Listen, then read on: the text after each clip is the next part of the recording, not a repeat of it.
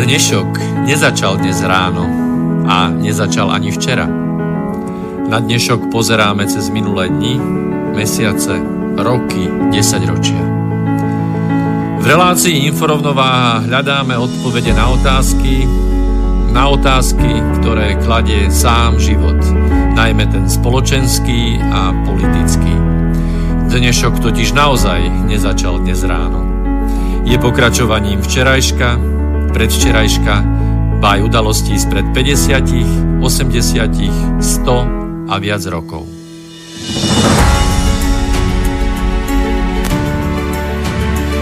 Rovnováhu potrebujeme vždy, všetci a všade. Je preto veľmi podstatné, či sa k nej blížime, alebo sa od nej vzdialujeme. Všetko totiž súvisí so všetkým. Počúvate reláciu Inforovnováha.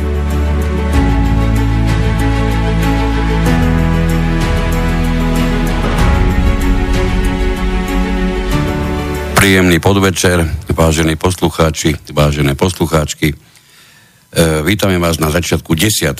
pokračovania Info rovnováhy a keď hovorím vítame, tak myslím tým predovšetkým môjho kolegu Petra Luknára. Dobrý večer. Príjemný podvečer všetkým poslucháčom Slobodného vysielača.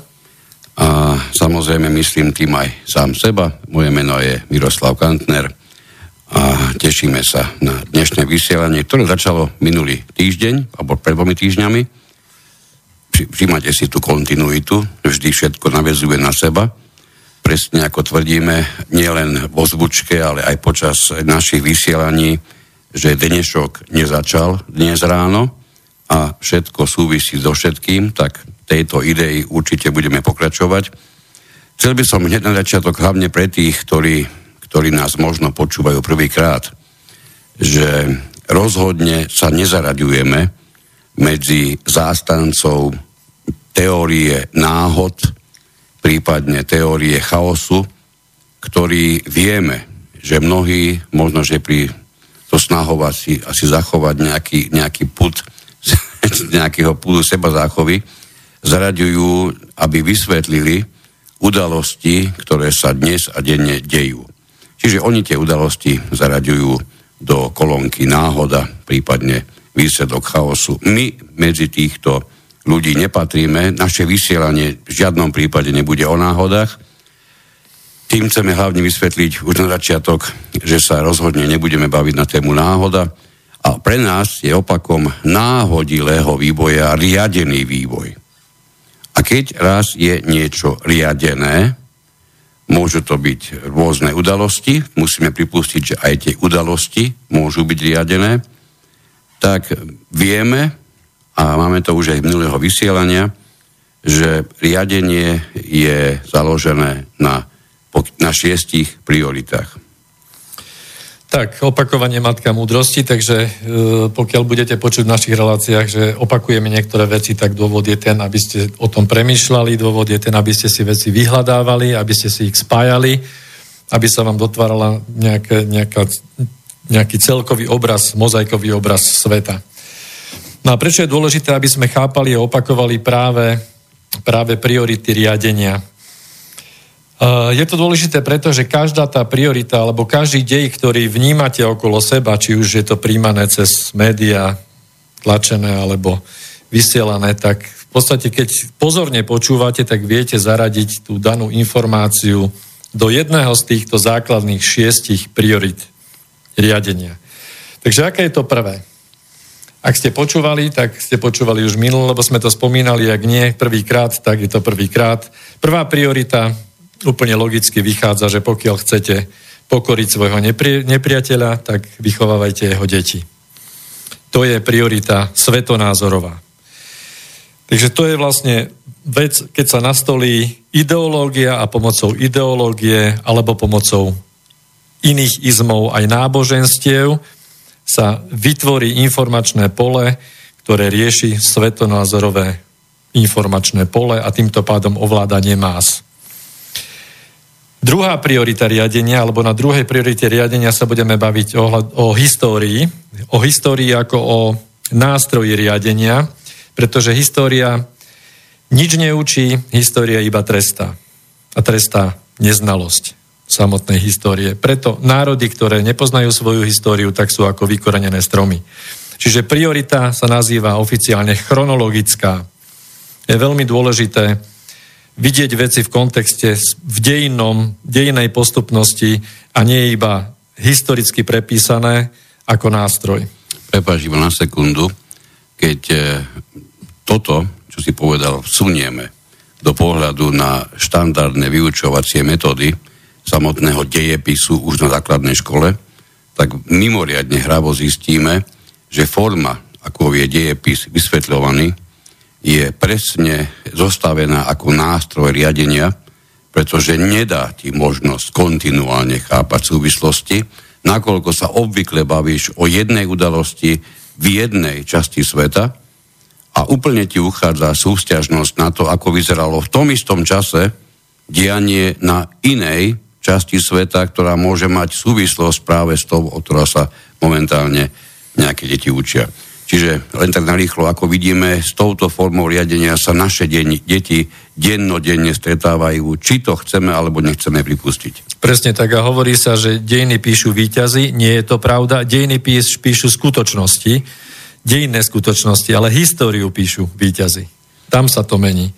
Obvykle no. výťazí, ktorí žiaľ Bohu, mnohí z nich hovoria o subjektívnych pocitoch, ktoré sú mnohokrát veľmi nešťastne uchopené a použité práve na, na riadenie, čiže sme na priorite, ktorá hovorí okrem iného aj tejto forme riadenia, alebo nástroji riadenia. Tak. No a prejdeme na tretiu prioritu a to je faktologická priorita. To znamená, že základná téza je, že fakty neexistujú, existujú iba interpretácie alebo výklady faktov. No a tu sme vlastne v informačnom poli mediálnom, kde v podstate médiá nikdy nepredkladajú to, čo sa deje, ale vždy predkladajú len to, čo si máme o tom myslieť. Čiže sú vlastne nástrojom informačnej vojny, ale nie sú začiatých okolností zdrojom objektívnych informácií. A ak sú vôbec zdrojom nejakých informácií, tak opäť si stačí všimnúť, dnes a denne to môžete vidieť, tak tieto informácie sú mimoriadne starostlivo kaleidoskopicky usporiadané, aby ste v žiadnom prípade z toho žiadnu mozaiku nemohli zložiť. Presne tak a deje sa to tým spôsobom, že vlastne sa vytvárajú konflikty a to mediálne informačné pole, pole prináša kúsok pravdy namiešané v množstve ďalších variant pravd a ešte premiešané dohromady s kopou konšpiračných teórií pre a proti a z toho vytvorí jeden nestraviteľný mix.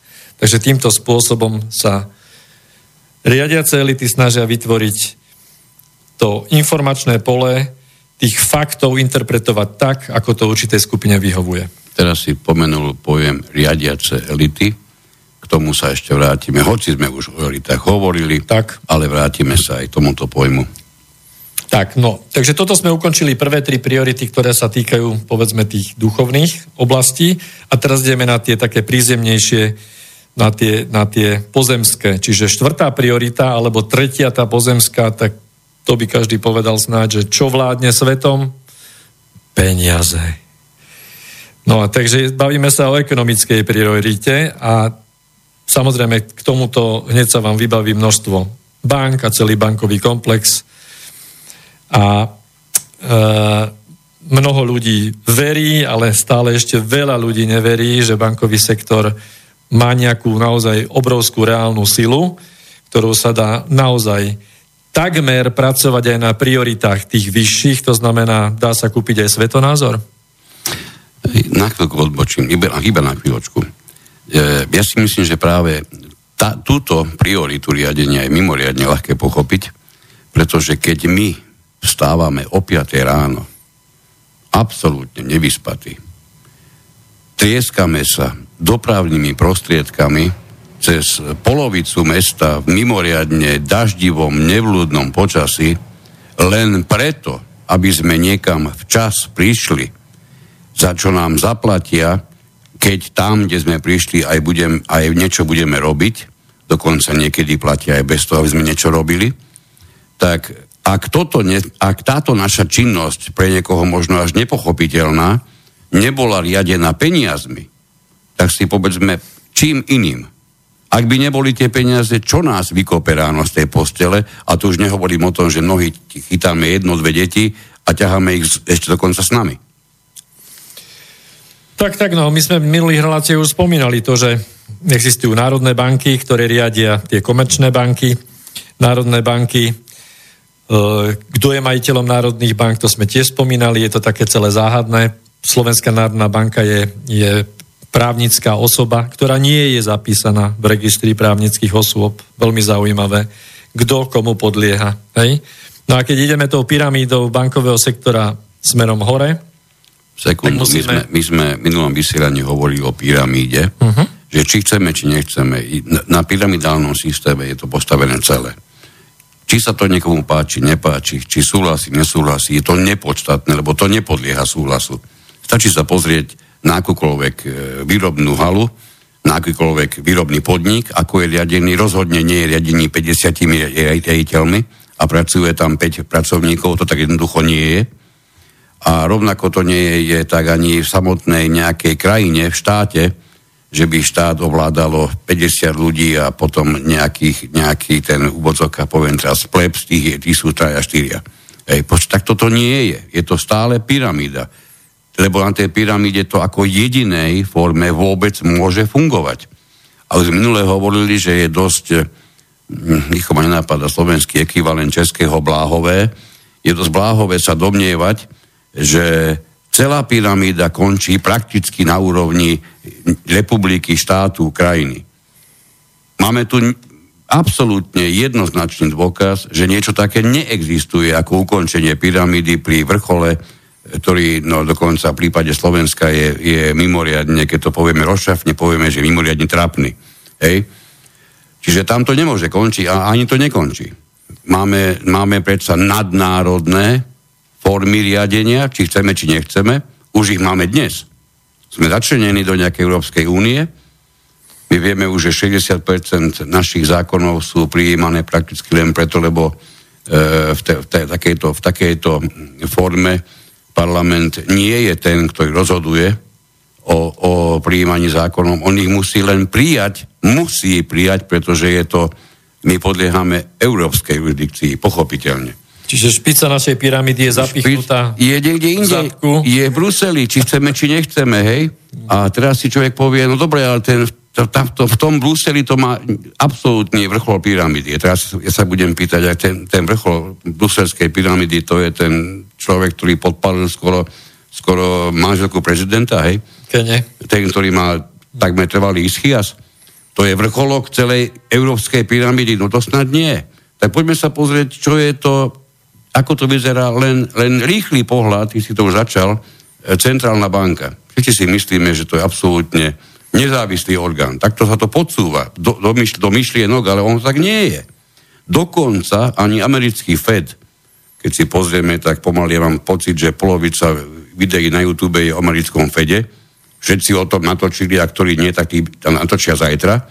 Je milión videí, takmer všetky niečo riešia a všade sa o tom istom presviečaš, že, že je to súkromná spoločnosť. A je to ukazované ako niečo strašné. A pritom sa pozrieme, ako je to v iných krajinách. Je to presne to isté. Sú to súkromné spoločnosti. Ja viem, že to nie znie dobre, ale je to tak. No. A teraz prídeme, e, kde pokračuje táto pyramída, čiže čo je svojím spôsobom nadriadené centrálnym bankám, Teraz, teraz určite si viem predstaviť, ako sedíte a pozeráte, že čo to je za nezmysel. Kto by riadil centrálne banky, veď tie sú absolútne na ničom nezávislé. Nie je to tak, pretože nie tak v hlbokej minulosti vznikol Medzinárodný menový fond. A ten, či sa nám to zase páči alebo nie, je nadriadený. Riadi centrálne banky. A je úplne jedno, kde sa tá centrálna banka vyskytuje. Dokonca aj ten FED je riadený Medzinárodným menovým fondom. A človek by si povedal, tak tu už je ale absolútny vrchol pyramídy a ešte stále to nie je pravda. No nie je to pravda preto, že ako sa hovorí, správne riadenie nie je vidieť. To znamená, že pokiaľ ste to videli, alebo bežný človek to vidí po ten Medzinárodný menový fond, ktorý je častokrát e, v tlači alebo v médiách spomínaný, tak ten ďalší E, stupeň riadenia, ten už v podstate je, je tak neznámy pre bežného človeka, že sa takmer zdá, že tam už ani neexistuje. Samozrejme, že ľudia v bankovom sektore pracujúci vedia, že existuje inštitúcia v, vo Švajčiarsku. Volá sa uh, International Bank of Settlement, čiže banka medzinárodného zúčtovania, ktorá sídli v Bazileji. Vysporiadania. Alebo vysporiadania, Jasne. ktorá sídli v Bazileji. No a táto inštitúcia to je vlastne štát v štáte, alebo štát na zemi v podstate nespadá pod jurisdikciu žiadnej krajiny. Má vlastnú políciu, má absolútnu imunitu. Bankéri, ktorí tam sedia a sa stretávajú pravidelne s guvernérmi národných bank najvýznamnejších krajín, nepodliehajú absolútne žiadnej kontrole, nepodliehajú žiadnej perzekúcii, exekúcii, nepodliehajú kriminálnym zložkám, nepodliehajú ničomu. To znamená, keby chcel niekto prísť na kontrolu do tejto banky medzinárodného zúčtovania, tak potrebuje mať súhlas riadenia. Hej? Takže to je jednoducho orgán, ktorý je tropom tej pyramídy vo finančnom sektore a táto banka rozhoduje o byti alebo nebyti tej, ktorej krajiny veľkej, najväčšej je schopná do 24 hodín zlikvidovať krajinu akúkoľvek na zemi človeku sa chce až teraz povedať, keby som to počul prvýkrát, to by znamenalo, že keď sa im niečo na Slovensku vyslovene nebude páčiť, tak môžeme dopadnúť pomerne rýchlo ako Argentína alebo ako Grécko. Alebo ako Brazília. Ako Brazília. Dobre, to máme teda túto, mm, ten, túto prioritu riadenia. Hovorili sme si, že ich máme 6. No, ale teraz... My sme sa nie náhodou pri tejto pristavili trochu dlhšie, pretože naozaj e, stretávame sa s mnohými ľuďmi, hovoríme s mnohými z vás, dostávame odozvy na to, čo tu, čo tu hovoríme a je evidentné, že sú veci, ktoré, ktoré jednoducho nezapádajú do bežného informačného poľa, ktorým disponujete doteraz. A toto je čosi, čo je potrebné uchopiť a chápať, pretože tento diel sa okrem iného aj tak volá, že viem, alebo teda vnímam, vnímam. alebo naozaj aj chápem, a to je velikánsky rozdiel, vnímať vnímame niečo povrchovo mnohokrát, ale to, že niečo chápem, že tomu rozumiem, na to potrebujem vytvoriť nejakú vlastnú aktivitu. A to je to, čo, čomu vás neustále budeme, budeme presviečať.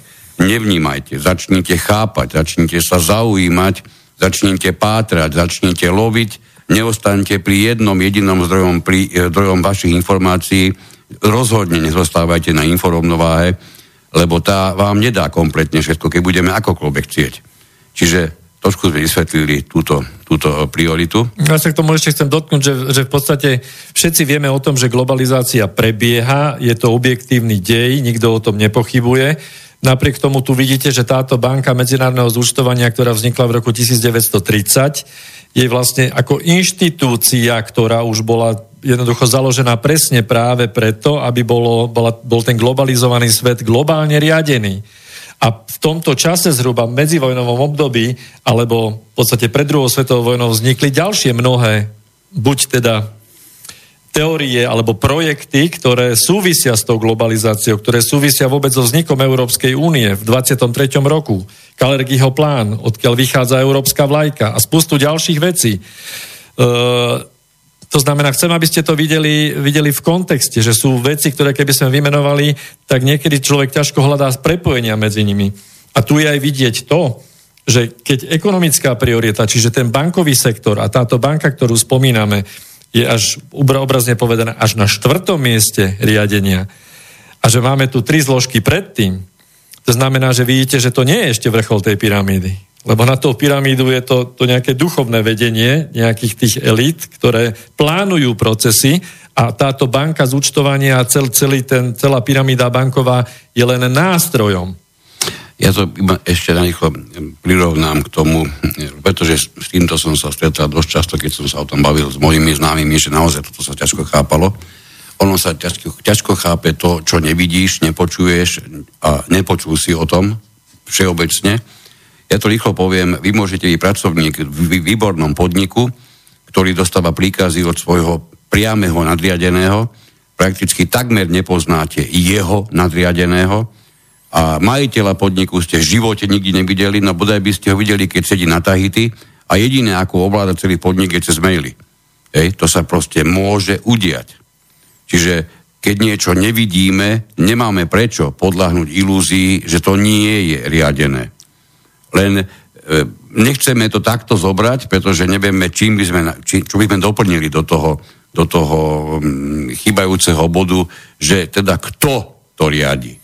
To je presne ten moment, ktorým keď si, keď si zahádžeme hlavu tým, budeme špekulovať, kto to riadi, tak nám bude unikať, a nie, dôležité na tom nie je kto, ale prečo to riadi. To sme hovorili v minulom vysielaní, tak sa volal minulý diel. Nie kto, ale prečo. Čiže nechoďte do, do uvažovania typu, kto je za tým v pozadí. Pretože toto, toto, povedzme si pravdu, absolútne známe je nikomu. Nikto nevie povedať, alebo niečo vylúčiť, alebo niečo potvrdiť. Presne tak, pretože ani, ani jednotlivé časti toho globálneho riadenia nevedia o všetkom. Tí, čo sa stretnú v Bilderbergu, nevedia o všetkom, čo rieši trilaterálna komisia a podobne, čiže tie riadiace štruktúry. No, a ideme na ďalšiu? Dajme ďalšiu prioritu. Piatá priorita je priorita uh, genocída alebo genocídna priorita. To znamená, to sa týka všetkého a toto je ináč priorita, ktorá je ako, počas histórie ľudstva myslím, že využívaná veľmi hojne. Samozrejme. A, cigarety, alkohol, a, Ečka v potravinách, rôzne jedovaté potraviny, prípadne aj vakcíny. Mimoriadne vážny jed je cukor. Samozrejme. A o to paradox... Všetky návykové látky. O to paradoxnejšie ti vychádzajú rôzne reklamy na rôzne sladké potraviny, ktorými by si mal predspať svoje deti. Hej. Toto mi niekedy pripadá až nie na úrovni genocídy, ale to už je spojené s ideológiou. Hej. To, čo sa tu objavuje a čím sme seriózne riadení, stačí si pozrieť, koľko vecí by v našich životoch nebolo, keby nebolo cukru. No, ja dám takú otázku, že keby ste si mali vybrať spoločnosť, ktorá je konzervatívna v zmysle um, morálky, v zmysle rodiny, v zmysle práva a je liberálna voči slobode slova, alebo naopak spoločnosť, ktorá je v podstate liberálna k užívaniu drog, alkoholu, liberálna k sexualite, k rôznym týmto LGBTI komunitám a je represívna voči slobode slova, ktorú by ste si vybrali a ktorú vlastne žijeme. Jasné, ale to je, to je presne to, že pod pojem genocída si mnohí chcú zaradiť možno už len priame vyvražďovanie. Uh-huh. E, ako pre, predstava typu genocída. Málo koho napadne, že genocída sa dá mimoriadne úspešne a dokonca s ďaleko väčšími úspechmi nastoliť cez rôzne a rôzne drogy pozrime sa seriózne na to, ako boli v konečnom dôsledku e, spracovaní severoamerickí indiáni. Prakticky všetci, všetci asi potvrdia, že málo ktorý národ je tak hrdý, ako boli svojho času severoamerickí indiáni. A títo a v mnohých a mnohých prípadoch dobrovoľne opúšťali svoje územia len preto, aby sa dostali k dobrej flaške tvrdého alkoholu. Čiže či to niekto chce alebo nechce pripustiť, je to, je to forma. Ono samozrejme v tých časoch boli použité, použité viaceré formy riadenia, ale táto nebola vynech, vynechaná. Táto bola v masívne, masívne používaná. Použitá. A ona sa na, na prvý pohľad zdá taká humánna, však teda veď, to si oni sami spravili, nie? Veď oni nemuseli piť. No jasné.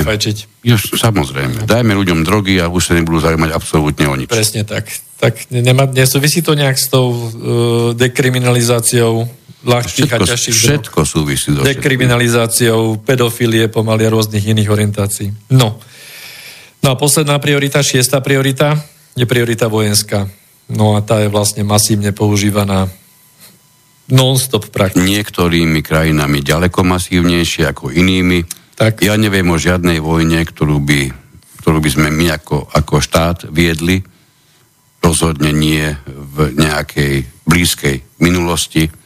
Ale niektorí zaplatení historici by ti protirečili, že sme viedli nejakú vojnu. Samozrejme, my sme vypísali dokonca Slovenský vojnu. štát, my na Polsko sme, sme áno, utočili. Áno, my sme zautočili masívne na Polsko. No. Hej, určite áno, samozrejme. No, dobre, takže to máme Ešte, ešte prepáč, aby som ešte spomenul napríklad, uh, spomente si, aby ste to vedeli nejako zaradiť aj v širšom kontexte, križiacké výpravy. No. Nadnárodné riadenie na šiestej priorite. Tak. A iné dobyvačné vojny v stredoveku, staroveku a tak ďalej. No isté, veď v konečnom dôsledku sa, sa pokiaľ sa ne, nedalo použiť iná forma, ako riadiť tých, ktorých som našiel počas svojej plavby na lodi, tak sa použila po genocíde, sa použila vojenská prítomnosť. To je niečo, čo je, čo, v čom, čoho je plné e, sú dejiny, dejiny sveta. No, dobre, a teraz skúsme premostiť, čím je dnešný svet riadený. Aby sme sa dostali k niečomu, čo vieme aj, aj poslucháči budú vedieť, e, myslím si, že pomerne úspešne uchopiť. Niekto povie peniazmi. No určite sa nebude míliť. Hej, táto priorita riadenia je masívne použitá. Stačí sa pozrieť na to, čo je dnes schopný človek, ktorý je patrične ekonomicky zainteresovaný, toto preložím teraz do Slovenčiny, človek, ktorý má patrične nahádzané na hlave veľké, veľké časti najmä hypoték, hypotéčných splátok alebo splátok hypoték, je až neuveriteľné, čo títo, čo títo ľudia, ktorých mi je veľakrát až ľúto, čo títo ľudia kvôli e, príjmom sú schopní urobiť. No ale čo, čo sa deje vlastne všeobecne, alebo aký, aké sú trendy v rámci riadenia teda tých nižších štruktúr, čiže štátov a vlád a podobne, Eh, tak jeden spoločný menovateľ je, keď si to pozriete, tak uh, dostávajú sa do riadiacich uh, úloh kádre, hovoríme a budeme tomu hovoriť kádre, riadiace kádre, ktoré sú, ktoré sú dobrí manažéri. To znamená, že už sa menej hovorí o tom, že tí ľudia majú byť vybavení na tej priorite nejakej svetonázorovej, alebo už vôbec nie tej chronologickej, je najlepšie, keď o histórii nič nevedia. Je dôležitejšie, pokiaľ majú plné načgané kontá, pretože nezávislosť nerastie veľkosťou konta. Čiže ak si niekto myslí treba, že v Českej republike pán Babiš je nezávislý, tak je to veľký omyl. On je človek, ktorý je čiste zameraný na, na riadenie svojej, svojho podnikania, prehlási to, že teda štát budeme riadiť ako firmu, ale on sám je veľmi ľahko cez tie svoje kontá, ktoré má na západe firmy prepojené, z, závislí na vývoze do Nemecka, z výroba hnojiva a podobne, repka a dotácie, proste on je tak zaviazaný, že je to čistý štátny manažér, on je ešte vlastne aj súkromný manažér a takíto ľudia najlepšie zodpovedajú tomu riadeniu z pozadia, o ktorom my hovoríme. To znamená, tí ľudia sú nastavení. Samozrejme, logicky, že pokiaľ, pokiaľ to nie je totálny e, človek, ktorý, ktorý sa prebudil, povedal si, že už ja teraz nepotrebujem moje miliardy, ja teraz už budem iba za pravdu a všetky tie veci dám na povrch, tak si môžem dovoliť teraz hovoriť tak, ako to naozaj je, tak sa nezmení nič. Hej? Ani, ani taký Dalaj Lama, Dalaj Lama je mimochodom veľmi dobrá značka. Obchodná v Amerike, značka Dalaj Lama predáva obrovské, obrovské uh, sumy, hej? alebo teda je hodná obrovských sum. To znamená, že manažéri na riadiacich úrovniach sú presne to, čo ide do, do popredia a to presne zodpovedá týmto e, prioritám riadenia. No, e, čo by sme určite e, mohli, mohli spomenúť, lebo je to dôležité, je niečo, čo nemôžeme dnes nevnímať. Tam natoľko je to všade prítomné. Ja to poviem tak narýchlo, alebo tak, také skrátke, globalistické úsilie. E, to je čosi, čo istý čas nebolo natoľko viditeľné, aby to bolo všeobecne chápané, že už také niečo prebieha. V čase, keď sa vytváral, teraz na matko poviem narýchlo, ty už si spomenul Kalergiho plán, ty už si spomenul aj ďalšie veci, ja poviem Červený kríž. Hej, máme tu OSN, máme tu x rôznych inštitúcií, ktoré sú čiste globalistické a keď v čase, kedy vznikali dokonca z našej strany z nášho uhla pohľadu, čiže zo Slovenska, sme ich ani nevnímali ako globalistické, teda priznám sa za seba, že ja určite nie. Dokonca som ani nevidel, že by také niečo malo byť, ako tak, také nejaké všeobjímajúce a všade prítomné. ale ako vidíte, ja teraz sme to už hovorili dnes, to sú 20. roky. To sú 30. roky e, minulého storočia, kedy masívne vznikali práve tieto globálne, globálne inštitúcie. A mnohokrát, kým ste sa určite aj stretli, mnohokrát je tu pripisované prvej svetovej vojne a dôs, ako, ako dôsledok vojny. Áno, ono, e, tej prvej svetovej vojne je toľko vecí pripisovaných, že občas mám pocit, že ona prakticky asi bola len preto, aby všetky tieto veci ma, mali prečo vzniknúť. Lebo inak by ani nevznikol možno dôvod, aby tieto inštitúcie vznikali. Takto, už, už občas mi to až takto pripomína, alebo prípada. Hej? Čiže máme tu jednoznačné úsilie globalizovať, ktoré, ak ste dostatočne nepozorní, keby ste dostali otázku podľa vášho názoru, kedy začala globalizácia, ktorú dnes už nikto neskrýva, ešte do nedávna bývala pred nami skrytá, nikto o nej nehovoril, dnes sa už bežne vyskytuje, dokonca aj na Markíze, ti povedia redaktori globalistické úsilie. E, to už človek, aby, aby spozornil, lebo treba definovať nejaké pojmy. Čiže otázka typu, kedy to začalo, no som o tom presvedčený, že mnoho ľudí povedalo tak, neviem, 5, 10 rokmi. Nie? No, e, na prvý pohľad sa to tak javí, ale v zásade e, môžeme tú globalizáciu, keď nechceme ísť e, hovoriť o tom, že celkovo sa civilizácia na Zemi vyvíja v takých veľkých cykloch, kde si zopakuje nejaké veci stále dokola, ale v podstate vždy pri každom cykle to ako keby išlo ďalej. Jednoducho teraz e, aj v rámci tých komunikačných technológií sme sa dostali do takej tej úplnej globalizácie, kde je už džin vypustený z flaše aj cez internet a podobne, čiže, čiže všetko pracuje aj pre, aj proti, ale rozhodne svet je už absolútne prepojený, takže bolo treba vytvoriť aj inštitúcie. No a toto sa zhruba dá charakterizovať posledných 100 rokov. Máme 2019, tu sme sa bavili o Banke medzinárodného zúčtovania 1930, Kalergyho plán ako ako náčrt vlastne Európskej únie, ako základný pilier Európskej únie. Vznikol v 1923.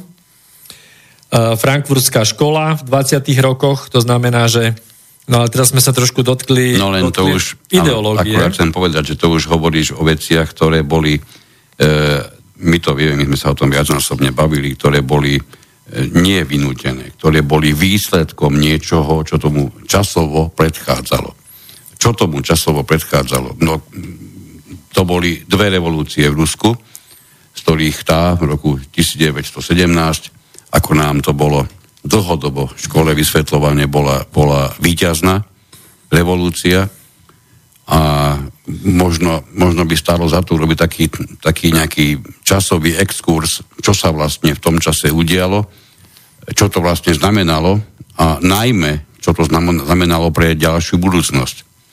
Pretože niekto, teraz nemusíme ísť do, do, do pelikánskej hĺbky, ale niekto jednoznačne popíše túto rúskú revolúciu a víťazstvo pracujúceho ľudu po výstrele z Aurory, že je to, je to výsledok úsilia robotníkov.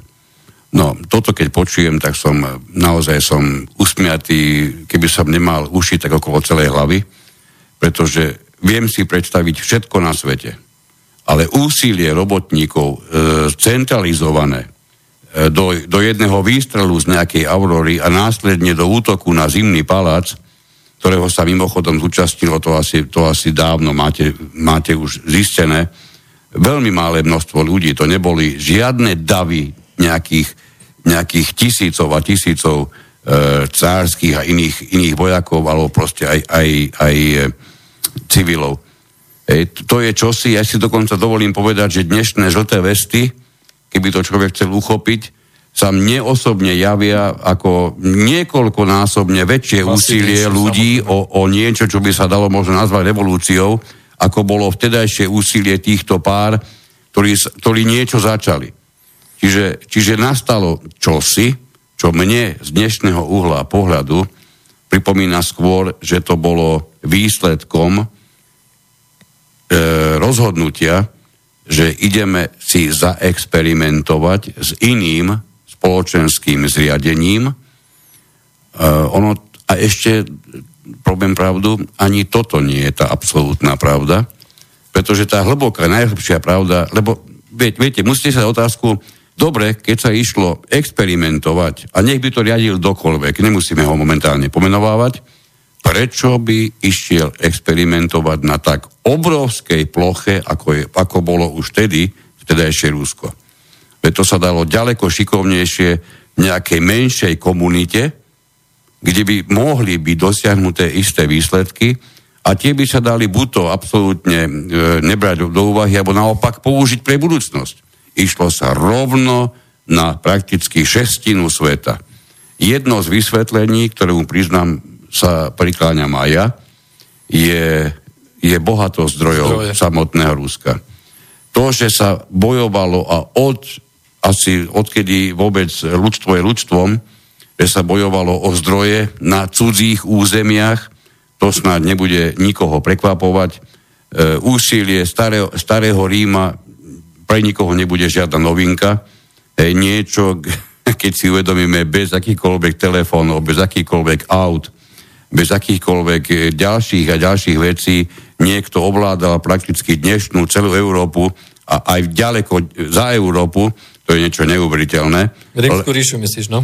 Áno, Rímsku ríšu samozrejme, pôvodnú. Čiže obrovské veľké územie, ktoré na čo im bolo? No ak by, ak by neslúžilo okrem iného na, na, na zabezpečenie zdrojov, ktoré v tom samotnom Ríme neboli, tak dá sa povedať, že tak potom v tom prípade už iba na to, aby sa niekde ukoristili ženy, ale aj tí mali dosť, Hej, alebo nebolo ich také obrovské množstvo samotných Rímanov, že im Rím bol malý.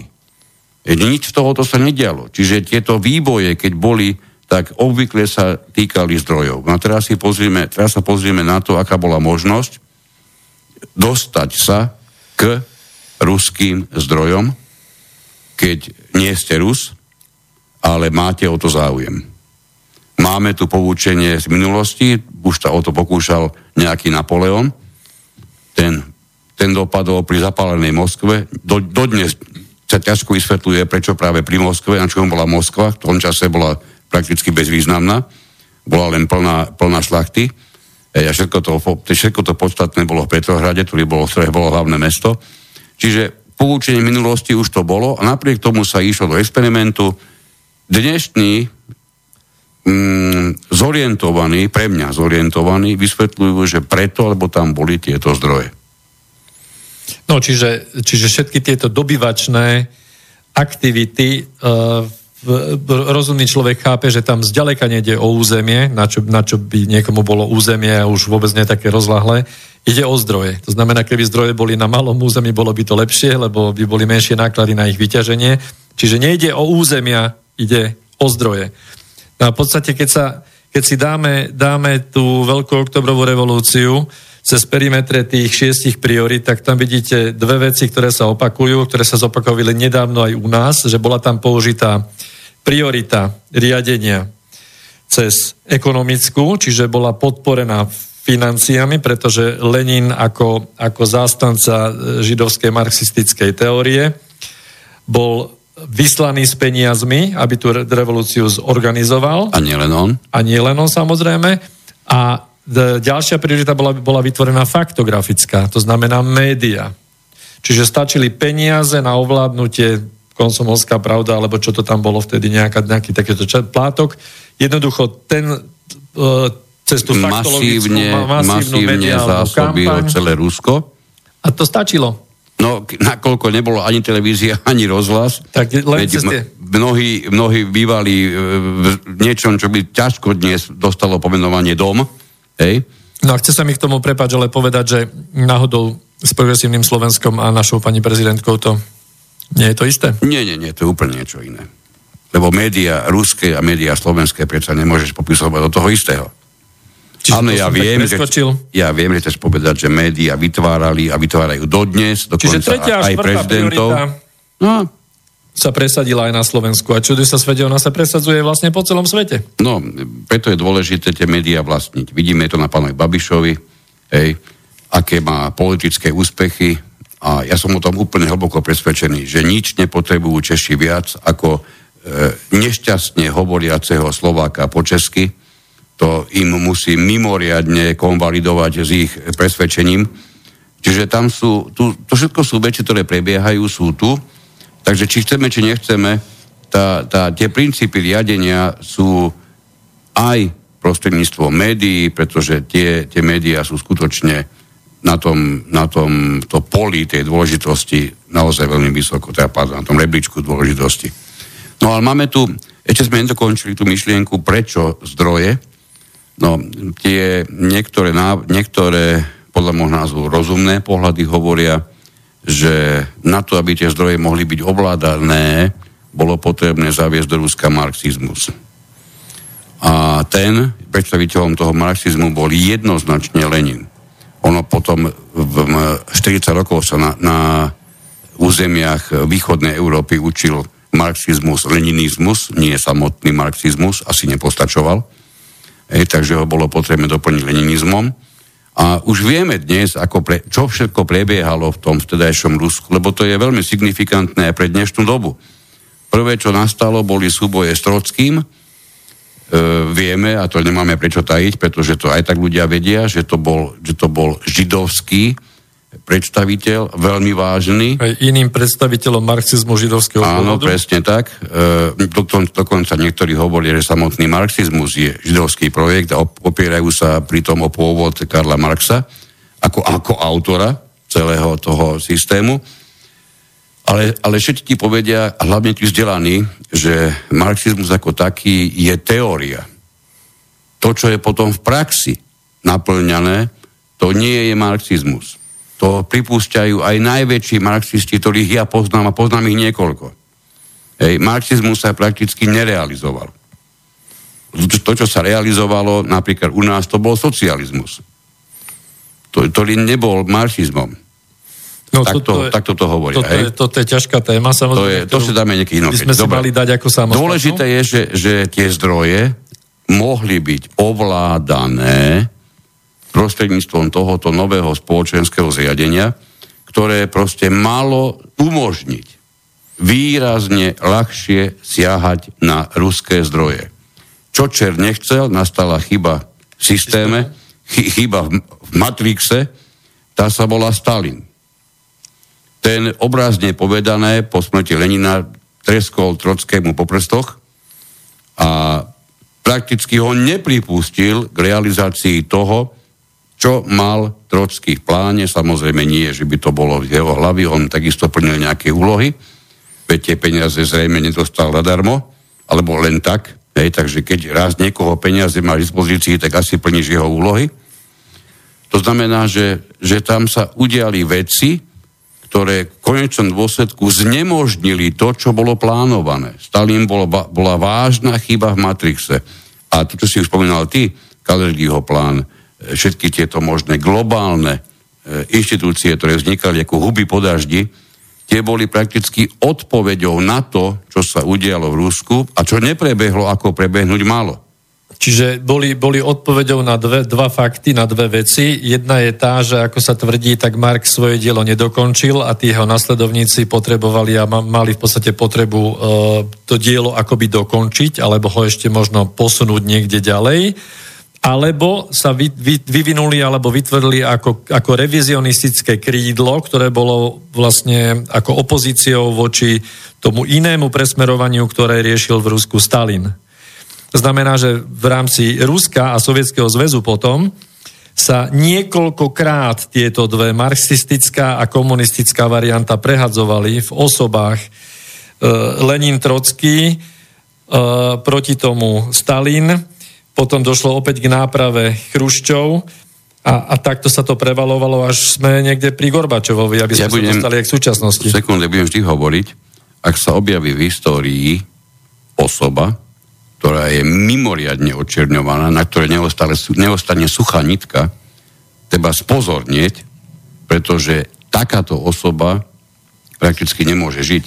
Nikto nie je absolútne negatívny a nemá nič pozitívneho a keď je niekto vykreslovaný vyslovene len a len neg- negatívne a nič pozitívne neexistuje, neexistuje, tak si môžeme v tej chvíli nahlas povedať, že to, čo počúvame, je výsledok riadenia. Pretože my počúvame niečo, čo nás má vyslovene dostať do určitého stavu myslenia, ktoré niekomu vyhovuje. Stalin bol mimoriadne očierňovaný, kým, no začal to Chruščov. Ej, Chruščov prišiel s kultom osobnosti. O Chruščovi sa dnes hovorí, že bol trockista, čo Stalin v žiadnom prípade nebol. Likvidoval stalinovské knihy. Ej, Stalin, Stalin sa, e, sa sústredil na to, aby čo najviac trockistov vieme, aj, aj fyzicky zlikvidoval. Tak. Lebo chápal to ohrozenie, ktoré tam bolo. Chruščov, o tom sa už nehovorí tak nahlas, ale to je do bodky to isté. Chruščov okamžite po nástupe likvidoval stalinistov. A dnes vieme, a to opäť nič, nič, nič e, tajné sa nehovorí, Chruščov ako čistý trockista e, stali, stalinistov, pozostatky z tých, z tých e, stalinových prívržencov, a bolo ich veľa, hovorí sa o 1,5 milióne ľudí minimálne, likvidoval bez, akého, bez akéhokoľvek súdu. Súdy prebiehali potom, čo ľudia boli zabití. Potom prebiehali s nimi súdy. Hej, a tých ľudí, ktorí boli likvidovaných, je veľké množstvo. A čiže, čiže máme tu čosi, čo, čo vyústilo až do Gorbačova, keď už sme začali to, to, tú ruskú stopu alebo sovietsku, čo vyústilo až do Gorbačova, o ktorom sa dnes hovorí, opäť asi nepovieme nič nové, že to je vyslovene káder globálnych elit. A jeho perestrojka je výsledok úsilia zameraného na, výs, na to, aby sa celé, ta, celé, celé to územie dostalo do možnosti ko- kontroly a ideálne do jeho rozdelenia tomu to už aj smerovalo, dokonca to aj začalo, veď to vieme, tie republiky sa úvodzovkách poviem osamostatnili. Tak, čiže došlo k rozbitiu e, Sovietskeho zväzu ako, ako, ako tej ríše, ktorá sa vzopela vlastne tomu pôvodnému e, a zabranila rozdielovaniu tých zdrojov. A Gorbačov prišiel v podstate ako trockista, ktorý dokonal tú vec a perestrojkou jednoducho rozbil Sovietský zväz a celú tam tú e, východnú čas, ktorá vytvárala tú globálnu rovnováhu v tom čase východ-západ. Hej? No a potom figurina typu Jelcin, ktorý dobre, že, že nezavolal západných ľudí, aby si naložili na vlaky a odniesli domov. Áno, za, za stakan vodky vypredal aj stoličku pod sebou. A preto bol obľúbený na západe. V tom čase si nepočuli jediné jedno protiruské slovo. Z Rusov boli priatelia. Hej, Gorbačov si užíval zaslúžené odmeny, dostával rôzne globalistické ceny, taká náhoda. Keď raz niekto dostane globalistické ocenenie, tak určite nie, pretože robil niečo antiglobálne. To sa veľmi rýchlo zhodneme. Tak Obama, čo dostal? Za čo dostal Obama? Pre Boha, cenu mieru. Obama. Nebláznime. Hej? No tak zase len nejaká tá globalistická organizácia ho ocenila No, Prečo práve jeho? Tak a zlé jazyky v kraji hovoria, že vlastne v demokratickej strane sú takisto, americkej demokratickej strane sú marxisti a, a, a oni sú všade. sa povedať, že e, o Obamovi sa hovorí v rámci toho, že je teda minimálne socialista. Hej? Nehovoriac o tom, že Bernie Sanders, ktorý kandidoval v predošlých voľbách na prezidenta USA a kan, bude zrejme kandidovať aj teraz v nasledujúcich, je v podstate otvorene marxista alebo komunista, aj keď to nie je celkom jedno. Znamená, že, že vidíte, ako sa nám v podstate cez uh, celých teraz posledných 100 rokov ťahá táto ideológia, čiže táto jedna priorita ako marxistická teória a boj o, o, o to, akým spôsobom by mala byť uchopená, čiže medzi, medzi nejakými dvomi skupinami. A dokonca sa hovorí, že, že Stalin vlastne nebol marxista, že Stalin bol komunista. Tie rozdiely, ktoré tam sú, tie, tie je veľmi ťažké popísať v takomto krátkom uh, vysielaní. My si túto tému zrejme dáme ako jeden celok. Ja budeme musieť, lebo som si istý, že mnoho ľudí uh, momentálne krúti hlavami. Presne tak. A nám, ja, im, ja im rozumiem. Nám to, nám to tiež nedávalo celkom zmysel a dlho trvalo, kým sme to celé vedeli nejako pospájať. A určite si treba v tomto spraviť, e, spraviť hlave poriadok, pretože v opačnom prípade je človek naozaj neukotvený a nevie potom, ako to má zaraďovať. Ehm, nech slúži naozaj na, na čo najlepšiu orientáciu to, že keď niečo nevidím, čo riadi ten proces, to neznamená, že také niečo neexistuje. Ja som na začiatku hovoril, a nie náhodou, nebudeme sa baviť o náhodách. Ak sme vás nahnevali, ak sme vás znepokojili, ak ste potom rozhodnutí pátrať po internete, verte mi, to je to najlepšie, čo sme o vás mohli zbudiť. Tak a minulé tých posledných 15 minút sme išli takou raketovou palbou, kde sme svojím spôsobom odkryli nejaké veci a úlohy, aké má v Spojených štátoch Trump. Tak teraz by sme to dali aspoň čiastočne do nejakého súvisu, aby to bolo pochopiteľnejšie, že pokiaľ máte nejaké globálne riadenie, tak ako sme si popísali 6 priorit, ktorým sa to realizuje a vytvárajú sa určité procesy riadenia, a bola vytvorená na nejaké obdobie v podstate neutralita čiže rovnováha medzi východom a západom. A teraz vy ako riadiaca štruktúra rozbijete s určitým účelom samozrejme tú východnú ríšu, ten sovietský zväz.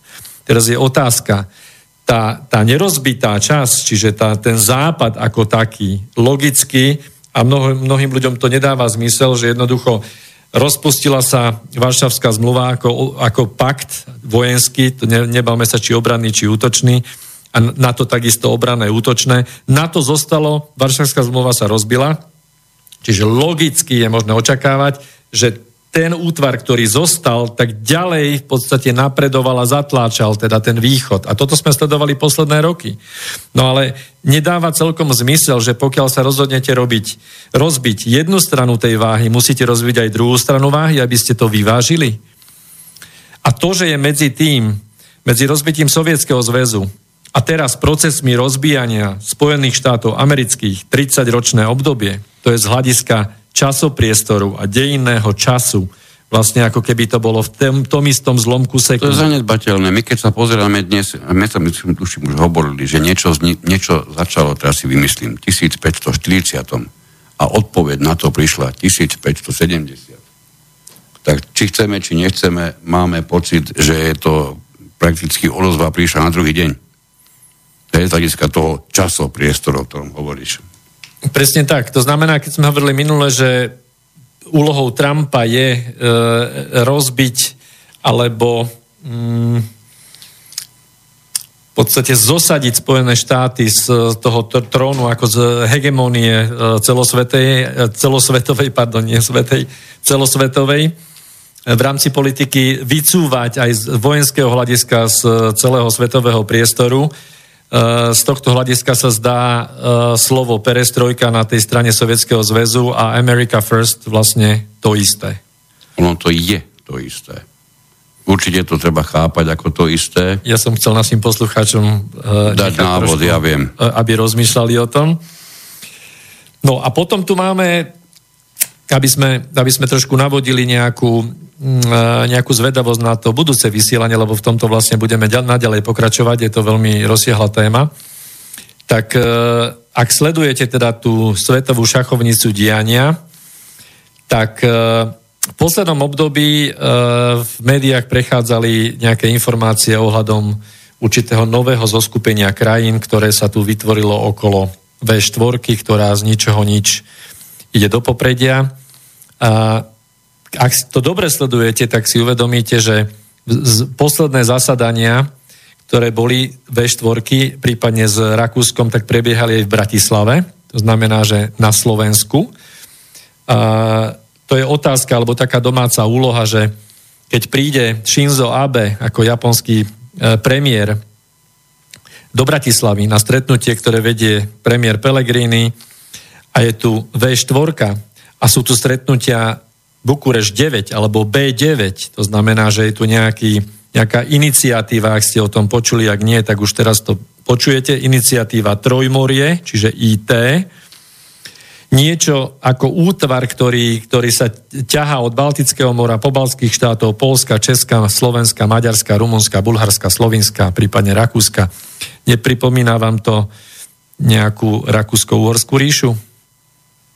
Že práve tieto krajiny sa lepia do, nejakého, do nejakej širšej spolupráce a medzi tým sme si možno ani nevšimli, že Schengen sa premenil na Aachen, čiže šengenská zmluva, ktorá mala držať hranice Európskej únie ako základný atribút štátu je ochrana hraníc, tak vlastne sa úplne rozvolnila a je už podpísaná nová zmluva o užšej spolupráci francúzsko-nemeckej. Tak, e, dnes sme dali možno viac ako kedykoľvek predtým. Aspoň nemám ten pocit. Mnoho a mnoho námetov na zamyslenie. Hovorím znovu, ak ste tieto chvíli dôstojne nahnevaní, alebo ak vidíte, že vám mnohé veci pounikali, tak nie preto, že my tvrdíme niečo, čo nemá vzájomnú súvislosť. Je to preto, že tie informácie proste chýbajú. Ak sa rozhodnete ich hľadať, urobíte najlepšie, čo môžete urobiť. Dnes sme celý čas zvorazňovali to, čo je v názve, čiže vedieť, teda vnímať, vnímať je jedna vec a chápať najmä chápať súvislosti, je niečo, čo je postavené úplne, úplne niekde inde. Na záver z mojej strany by som chcel spomenúť neskutočný zážitok dnešného dňa, kedy som z médií postrehol jedno vyjadrenie v podstate významného činiteľa Európskej únie alebo Európskeho parlamentu, riaditeľa kancelárie Európskeho parlamentu na Slovensku Dionýza Hochela, ktorý sa vyjadroval k voľbám do Európskeho parlamentu, ktorým sme sa samozrejme vyhli, lebo je to, je to široká téma. Ale nedá mi naozaj nespomenúť, že tento pán sa vyjadril v zmysle tom, že dva hlasy, ktoré dostala strana Kotleba ľudové Slovensko do Európskeho parlamentu, označil následovne. Sú to vlastne dva zbytočné hlasy, o ktoré Slovensko príde pretože títo poslanci nebudú hrať žiadnu úlohu v rámci legislatívnej práce a cyklov Európskeho parlamentu. Čo sa tomu pánovi skutočne podarilo povedať, to si rozoberiete sami a ak si myslíte, že by ste tomu potrebovali našu pomoc, tak sme tu opäť o dva týždne, rozoberieme si aj túto fantastickú vetu.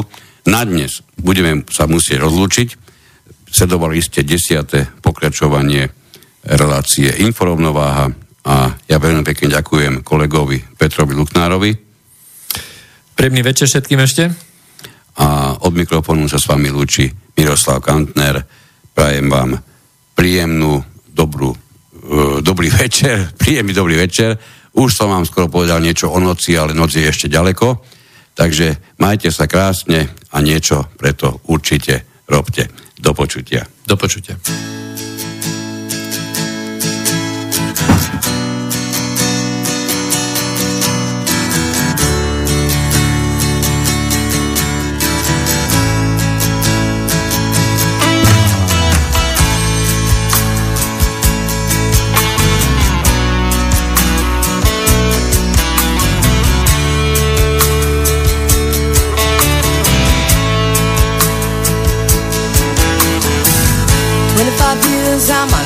Is still trying to get up that great big hill of hope for a destination. I realized quickly when I knew I should that the world was made up of this brotherhood of man. For whatever that means.